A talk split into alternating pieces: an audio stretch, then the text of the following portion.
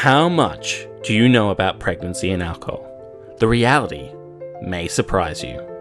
Alcohol exposure while in the womb may cause fetal alcohol spectrum disorder in unborn children. It may lead to lifelong physical and/or neurodevelopmental impairments such as problems with memory, attention, cause and effect reasoning, and difficulties in adapting to situations. For such an impactful disorder, it is rarely spoken about in the popular media. This podcast will take you behind the scenes to chat with the people who understand FASD. This is Pregnancy and Alcohol, the Surprising Reality.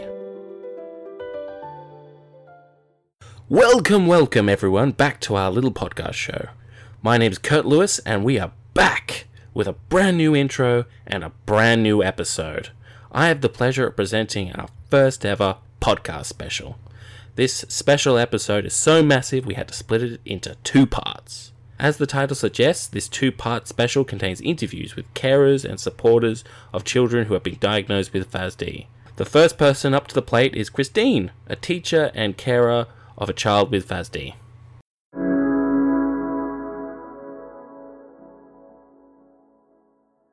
How did you first hear about fetal alcohol spectrum disorder? Well, I'm a school teacher, and sadly, I had not had any professional development along the lines of learning about fetal alcohol spectrum disorder. I was fostering a little girl and working with her. I could see that she was bright and she was very good at problem solving and able to, show a fair bit of intelligence, but there were whole areas of her learning that just weren't working as they should have been. And as a school teacher, I was very aware that things weren't happening and that she was struggling with memory, she was struggling with following instructions, and she would be able to understand something and then the next day she would have no idea. So I was talking with my colleagues and somebody said, well, maybe it's FASD. And of course, once that one sentence was spoken, everything started falling into place. And I researched it and ended up getting involved with NoFASD Australia, who have been a wonderful support. And we're in the process at the moment of having our little girl diagnosed and have far more understanding of her behaviour and her learning. It must help you, give you more tools kind of thing to help deal with the people who have FASD. Oh, totally. It's actually opened up a whole new world to me, especially as a teacher. I think I'm a far better teacher now with my extra knowledge. Well, I know I am. I think that so many people are not aware that this behaviour of children is often connected with FASD, and that once you understand FASD, you can approach the whole child's development in a totally different way. Covering your teaching side for a sec, does that FASD become a factor in teaching quite often? Is it come for you especially? It does, more than you realise, because for many, many years, I've taught for 40 years now, there's always been the child that you couldn't quite work out what was wrong. You knew things weren't as they should be. They didn't seem to fit into any particular box, and yet there was not a name, a label, and therefore the tools to handle that situation were not very good. Now that the research has been done and the awareness is developing, they're estimating that there might be one child in every Australian classroom with FASD. And I think knowing how FASD looks, what it looks like, and having tools to cope with that child's learning behaviour and supporting the family just makes life for everybody a lot easier. Wow. Well, it must make them easier to teach and to deal with and to overall just get to. No child left behind kind of thing. Well, it doesn't mean that you're solving the problems. They'll always have the FASD and they'll always have difficulties. But life for them will be better if the teacher has an understanding that a lot of their behaviour is not their fault, that there is brain injuries there from birth and that the child is not always responsible for a lot of the things that they are blamed for. You mentioned that you have a child in your care who is been diagnosed with FASD or being diagnosed? We're about halfway through the process. It's quite a long process. So we're halfway through and we're very confident that she has FASD. And once we have the diagnosis, of course, then I think it'll support her later on in life. It gives her a feeling that she knows the reason behind a lot of the behaviour. And it's a very delicate situation because a lot of children will blame the birth mother for other children. It's quite a relief to know that some of the things they do, it's not always their fault. Could you explain to our listeners what it's like to care for a child who's being diagnosed with FASD? Well, we've been through a period of, you know, the first when she arrived into our care, we had no idea that she had FASD, and I virtually knew nothing about FASD. So a lot of her behaviour I put down to early childhood trauma, but it just didn't seem to fit into place, especially with her learning when I could see that she was bright. So everything is hidden, and they call it the hidden disability, and it very much is a hidden disability. You become very frustrated with them. You ask them to do very simple things and they don't follow through. It looks like disobedience. You become agitated, they become agitated, anxiety in the whole situation rises, and it becomes very difficult. So working with a child in your home, having them living with you and not understanding FASD is a nightmare. It can be a very difficult situation. Keeping in mind it's a spectrum and that some children are worse than others, and that also FASD is one of those disorders that they don't present the same in every child. So one child might have a lot of trouble with concentration and another one might have a lot of trouble with temper control. It's not always the same thing in every child. Not easy. Not an easy thing to have a child with FASD. Is there more that our listeners could be doing as individuals, or we could be doing as a whole society to support carers and people with FASD? Absolutely. There's always more. And there's always more for the person, the carer or the parent, because it's such a big learning curve for everybody. And even as more knowledge and more research is done, there's constantly new information coming out. So the actual person that's looking after the child needs to be as up to date as they can be with the latest information. But just becoming informed, which is, it's so important. I think we just need to have a real understanding what FASD is all about. Developing empathy around those people who are caring for a child with FASD.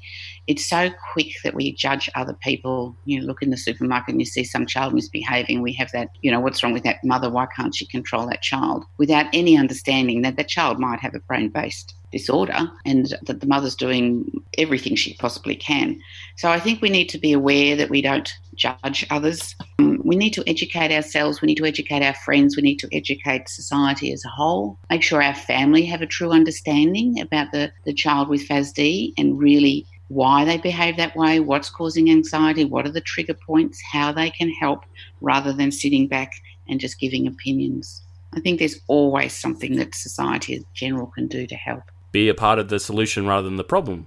Totally, yes. Is there any sources that you'd recommend? Or you mentioned that it's important to look up the latest information and all that. Is there any sources of information you'd recommend people look at when trying to understand FASD? Well, NoFASD Australia has an excellent website. They have helpline, that is there for any question at all, any support that's needed. There's constantly somebody there to support and inform. There's a lot of areas now springing up. Support groups. Support groups online are starting to develop. So gradually more and more things are happening where people can seek help and seek information. And of course, education and knowledge is power, and it really does give you a lot of support if you understand. If you have an understanding around anything, then you're going to handle it better. Do you have any advice that you'd give carers who are taking care of a child with FASD? That's a lot of advice I could give. Probably be kind to yourself. It's so quick to blame yourself for situations that are difficult to handle and don't go the way you wish they had. And I've always had this image of how something would be, and I quickly learned that I can't expect that to happen. Expect the unexpected, I suppose. Don't sweat the small stuff. Does it really matter if the beds aren't made? Does it really matter if, you buy fish and chips instead of cooking a beautiful meal? Do something that's easy for you and share the load. Never try and do it all yourself. You must share it. Share it with as many people as you can so that you have that support, and you absolutely need to make sure you make time for yourself. If you don't look after yourself, you're not going to be able to look after anybody else. And I think that's really something that many parents don't do. They put everyone before themselves and then they get run into the ground and, nobody is the best off them. Ask for help. Don't be afraid to ask for help. When things aren't going the way they should, reach out and just say you're not coping. And there's always somebody around that I'm sure will step in and give you a hand. Have backup plans. I always have backup plans for everything. Things never go as you would hope they would, and you need to have some sort of other option. It might be just you're going down to the park, and all of a sudden there's meltdowns from your child on the way. And rather than planning the trip to the park, you just turn around and go home, or you have a detour, or you always have some other plan so that things will not constantly be failure. Become a creative thinker. I think that always helps. Start working out, look at the child very closely, get to know your child so well that you can see the trigger points and you know the warning signs, and you can be creative and see if you can change life as it's happening right in front of you for the better. Wow. Honestly, that's great advice. I'm feeling emotional. Really, that came from really the heart, I think. That advice, honestly. Felt like it came from the heart. Thank you. But from a teaching perspective, I realise that you also have this teacher's perspective. So any advice you'd give to teachers out there when dealing with a pupil who has FASD? This is probably my biggest area of passion at the moment, because as a teacher who was uninformed, as a very experienced teacher who was uninformed, I feel, I suppose, embarrassed and ashamed that I didn't know more about it. And I would very much like to inform as many teachers as I can about the importance of understanding children with FASD and the way that we can help them. They become very difficult in the classroom, and when you're handling 25, 26 children and one child is being so oppositional, it can really, really bring you down. So again, as a teacher, ask for help, ask for support. As a parent or a carer of somebody with FASD, you need to get one of the staff on your side. You need to have regular meetings with the staff. You need to make sure that it's not just the classroom teacher, but a number of support people in the school who really understand where you're coming from. And I think that this is often the hardest thing with communicating with the school, just to let them know that what appears to be a normal child who's badly behaved it's not the case at all. That child has a disability just as much as a child who might be in a wheelchair, and it's so obvious to everybody, and that they deserve and the support, and then they need the help, and you need the help as a parent, so that you're working together in the child's best interest. It's such an important thing to get a teacher that really gets it, that really understands. And even though I was taking our little girl to school with me every day, and she was at the school that I was working at, and her teachers were my colleagues, they didn't always get it. I wrote out a list of her strengths. I wrote out a list of her difficulties and challenges. I wrote out a list of strategies. I kept it very simple point form, and I distributed them to any teacher that she would come into contact with throughout the week, so that that's the music teacher and the sports teacher and all the others, so that everybody had just a brief profile of this particular child and her special needs. Wow, sounds like you really went above and beyond there, to be honest. Make a whole profile, make sure everyone that's aware. Is it very necessary? Well, for the child's growth, yes. And I think that, again, it's a spectrum. So you might have a child that doesn't require a lot of help, but you could have a child that is very difficult and a child that is constantly, looking for or needing help. I was going to say looking for attention, but I don't believe children look for attention. I think they're seeking connection. And unless teachers understand, they will just put that child into a box and not give them the care that they need. They don't realise they have a disability. Dismiss that child, in a sense. Exactly, yes. And believe me, that happens many times with many children, because they don't look like they have got anything wrong with them. And in our case, our little girl's bright, outgoing, fantastic at sports, funny. She's an absolute delight, but her executive functioning skills are very weak, so nothing is organised. She loses things constantly. She can't follow instructions. Nothing's ever finished, and it becomes very frustrating for the teachers. So having a teacher understand that this is not the child doing something on purpose, not leaving their possessions all over the school on purpose, or being forgetful. They just are not able to do that skill. They don't have that skill. Next person being interviewed is Sam. Sam is the founder of the Queensland Fetal Alcohol Spectrum Disorder Support Group on Facebook and a carer of a child with FASD.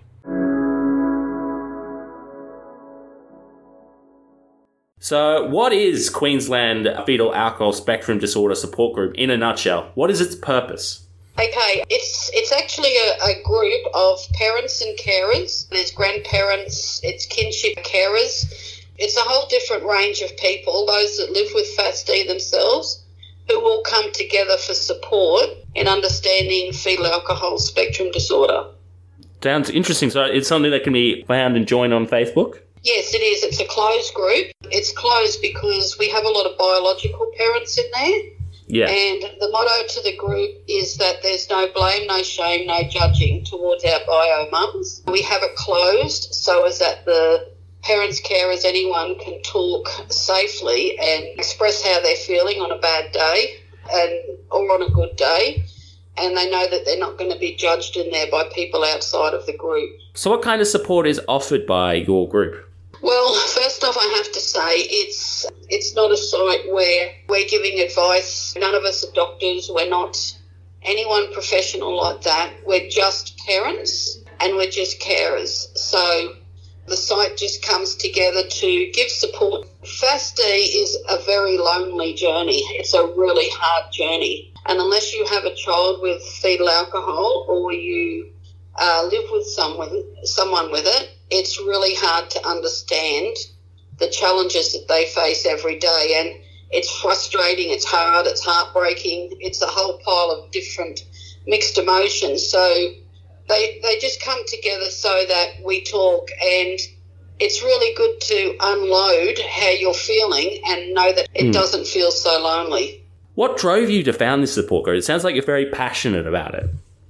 I'm very, very passionate about it. How the group come to form is that I have a son who's 12 who biologically is my nephew. I've had a lot of issues with him from a baby. There's so many different things, and what happened is when he was 7, I actually heard about FASD. I'd never heard about it before, but when I read on it, it actually ticked every box for him. So I went and got him assessed, and it came back that he did have fetal alcohol spectrum disorder, amongst a lot of other things.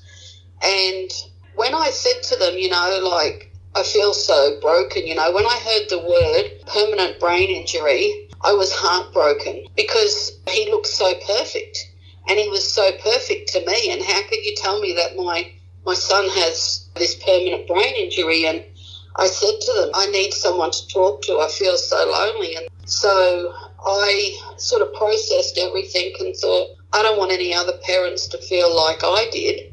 So me and a couple of other parents put it together, and I founded this group, and I'm very passionate about the group. We have beautiful members who never judge anyone, who never discriminate against our biological parents. And it's just a safe place to come and talk when you're having a bad day. It's very brave of you to do something for so many people. Well, what's so good about it is that all the members in the group, whether it's somebody who's living with fetal alcohol spectrum disorder, we have many adults in there who also have it. We have professional people from the schools, teachers, who want to come in there and understand how to teach our kids better. We also have, social workers on there and things like that, and they all know that stories are never to be shared. It's a closed group, and it's just for them to also have an understanding of how to educate or how to teach our children within the school system. The members are so good. I'm so proud of all of them in there. The friendships I have formed through this group are incredible. They're actually real friends because they never judge my son and they understand how I feel. Everyone just supports everyone. And the thing is, what I like to do with mine is every school holidays, for anybody who likes to get out, we have like a thing in a park where you can either bring a picnic, barbecue, whatever. Ooh. And so we have our parents and carers come together in the school holidays. And every year at Christmas, I organise a FASD Christmas party. Nice. And this will be the 5th year of doing it. And every year it gets bigger and bigger and better and better. And we have a really good day. And the funny thing is that these kids never ever fight on these days. Yeah. They just, I don't know, it's strange. They just all interact so good together. But the thing is that the parents actually get to sit down together. They get to relax. They get to talk to others and just explain how they feel and share different stories and that. And you really, really need support because, as I said earlier, it really is a lonely journey and you're very much judged. This just brings it to my next question. Is there more our listeners or could be doing as individuals, or we could be doing as a whole society to help carers or people with FASD? I think as a whole society, everybody needs to come together. The more support groups that we have, the better. The more education there is, the more advertising of it. We advocate for our children and people who are in the media and know these people who you can get in contact with that go higher in, into TV ads, whatever it is. Yeah. They need to actually educate people that there's no safe amount of alcohol in pregnancy. If you're planning a pregnancy, stop drinking before you do it. And there's times where you might be on your honeymoon, you might be at an event. Yeah. You might not know you're pregnant. Mm. And it just happens. You just don't know. And if everyone just shares the information to not drink while you're pregnant, to not drink while you're planning your pregnancy. Definitely. It's the best thing that, the best outcome for your baby or for your future babies. You know? And the thing is that we have members who have come in who have just found out they're pregnant who have been drinking, and I can tell you a mother feels so much guilt. No one can say anything to make them feel more guilty than what they already do. And we have some new mums or who are waiting to become mums. Yeah. And we can just support them. We can be there. We can educate them. They can ask all the questions they like. Yeah. And without feeling judged. So if they sort of understand everything about FASD, in case their children do have it, you know, our kids can still do everything that everybody else's kids can do. It might take them a bit longer. They might do it differently. But they still follow their dreams, you know. They can still be who they want to be.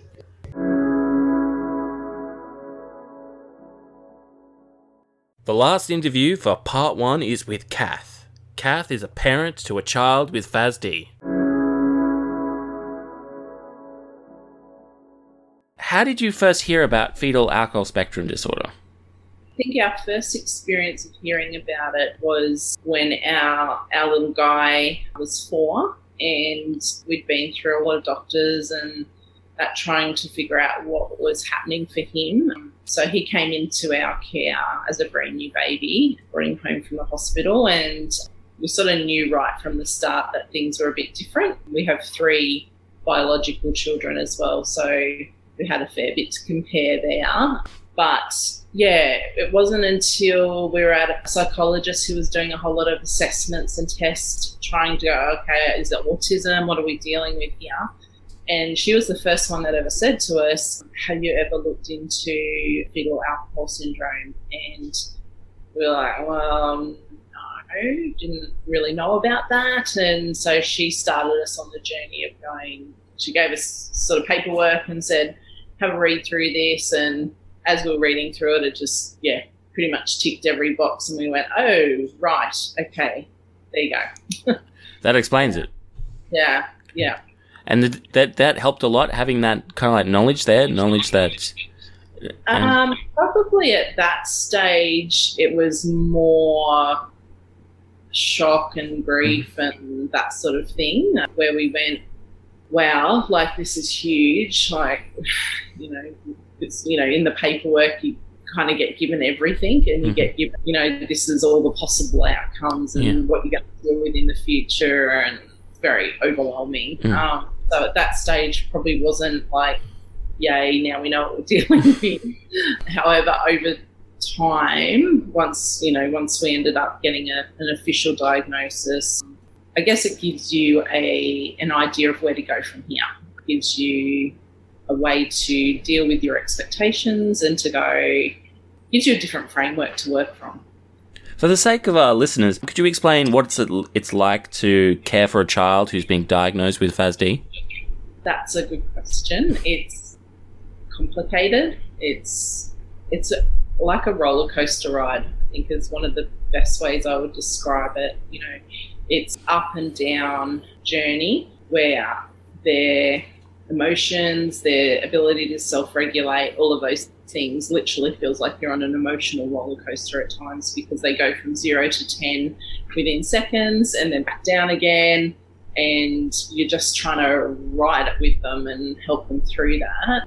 because of all the challenges that come with FASD for these kids and adults as well, there's a lot of very much needed one-on-one supervision. And so whilst normally the family home is a place where you would relax the most, where you can just, that idea of kicking off your shoes and relaxing, it doesn't feel like that.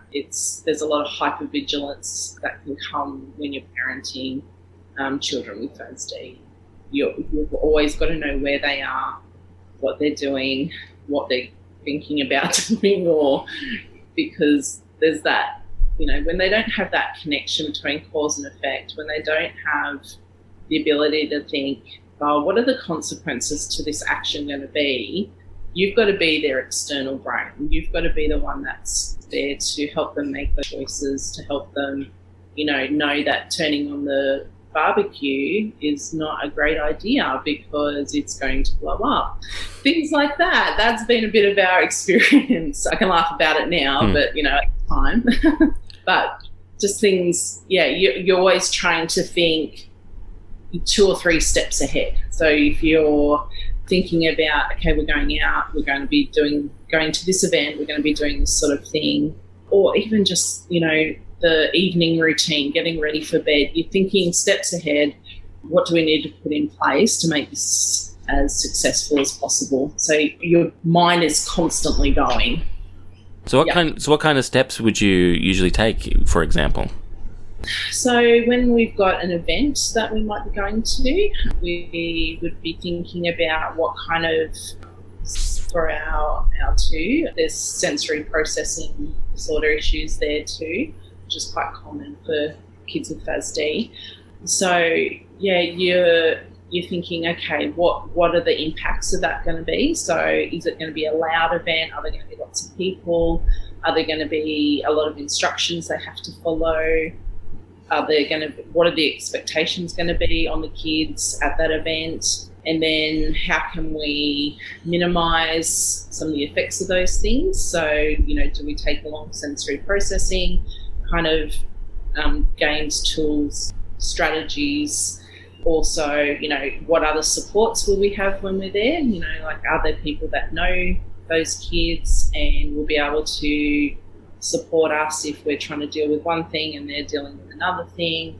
You know, what's our exit strategy? Yeah. So, you know, like when the meltdown comes or the, you know, not coping for whatever reason, what's our plan? How are we going to keep ourselves calm? Mm-hmm. How are we going to help them to calm down? How are we going to get them to the car without causing a massive scene? How do we, there's just so... It sounds very exhausting thought process. There's a lot of planning involved. You must have a great deal of, like, experience in planning out these kinds of stuff. Yeah. So our two with FASD are just about 11 and just about 4. So I guess we've had a lot of years of doing this, mind you, when something seems to work, the next day it doesn't. But you kind of have your toolbox, I guess, of strategies and ideas and things. And when something doesn't work today, we go back to the toolbox and go, okay, we tried that, you know, a couple of months ago, let's try that. The more that you can skill yourself up and get more strategies and more ideas, and the more that you understand how the FASD brain works, the more successful you can help your child be. Well, it kind of leads me into my next question. Do you have any advice that you'd give for other carers who are taking care of a child with FASD? Get the training that you can, read the books, read the articles. I think a bigger area is something I'm fairly passionate about is mental health. And I've been on a big journey of that myself. My background is in counselling, but I got to a point where I found that I was struggling myself with depression and anxiety. That just comes with the intensity of parenting these kids that are amazing kids, but it's just full on. And so, yeah, I'm pretty passionate about seeing other parents and caregivers make sure that they've got the support and the networks around them that they need, because it's too easy to get bogged down and to a point where, you know, you can barely, you know, function yourself. And the better we are in our own functioning, in our own self-regulation, the better that we can help our kids, because they mirror other people's emotions. I'm getting upset and, you know, loud or just really anxious. My kids will mirror that and they will match that. And so if they're struggling with self-regulation, then I'm the one that's got to help them bring that down, you know, and if I can't do that myself, then we're in a bad place. Is there more our listenings could be doing as individuals, or we could be doing as a whole society to help support carers or people with FASD? Yeah, I think education is a really big area. The more that people can understand what FASD is, the bigger difference that's going to make, not only in our kids' lives, but for carers. You know, the education schooling system is a really big area where they are failing miserably in understanding what FASD is and how to support our kids. And if we don't make changes in the education or schooling system, we are just going to have so many other issues for these kids when they become adults. You know, if they're struggling at school, if they're, you know, feeling marginalised and excluded basically because of their disability, you know, they're going to end up in all sorts of, you know, struggles as adults. So I think we really need to look at education within the education system itself, but also preventing in the first place. So education comes in on that too, where the more that people understand what FASD is and how that affects people's lives, then hopefully we're going to have less people drinking through pregnancy, that there will be less incidences of FASD happening at all. So education over a whole lot of different areas.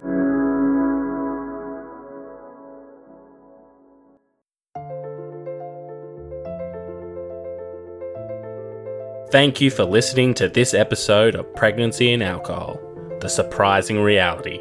Please tune in next week for part 2 of the Parents and Carers special.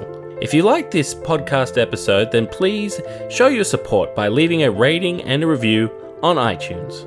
Every little bit helps. Pregnancy and Alcohol, The Surprising Reality was brought to you by NoFASD Australia. All rights reserved. For more information about FASD, then please go to www.nofasd.org.au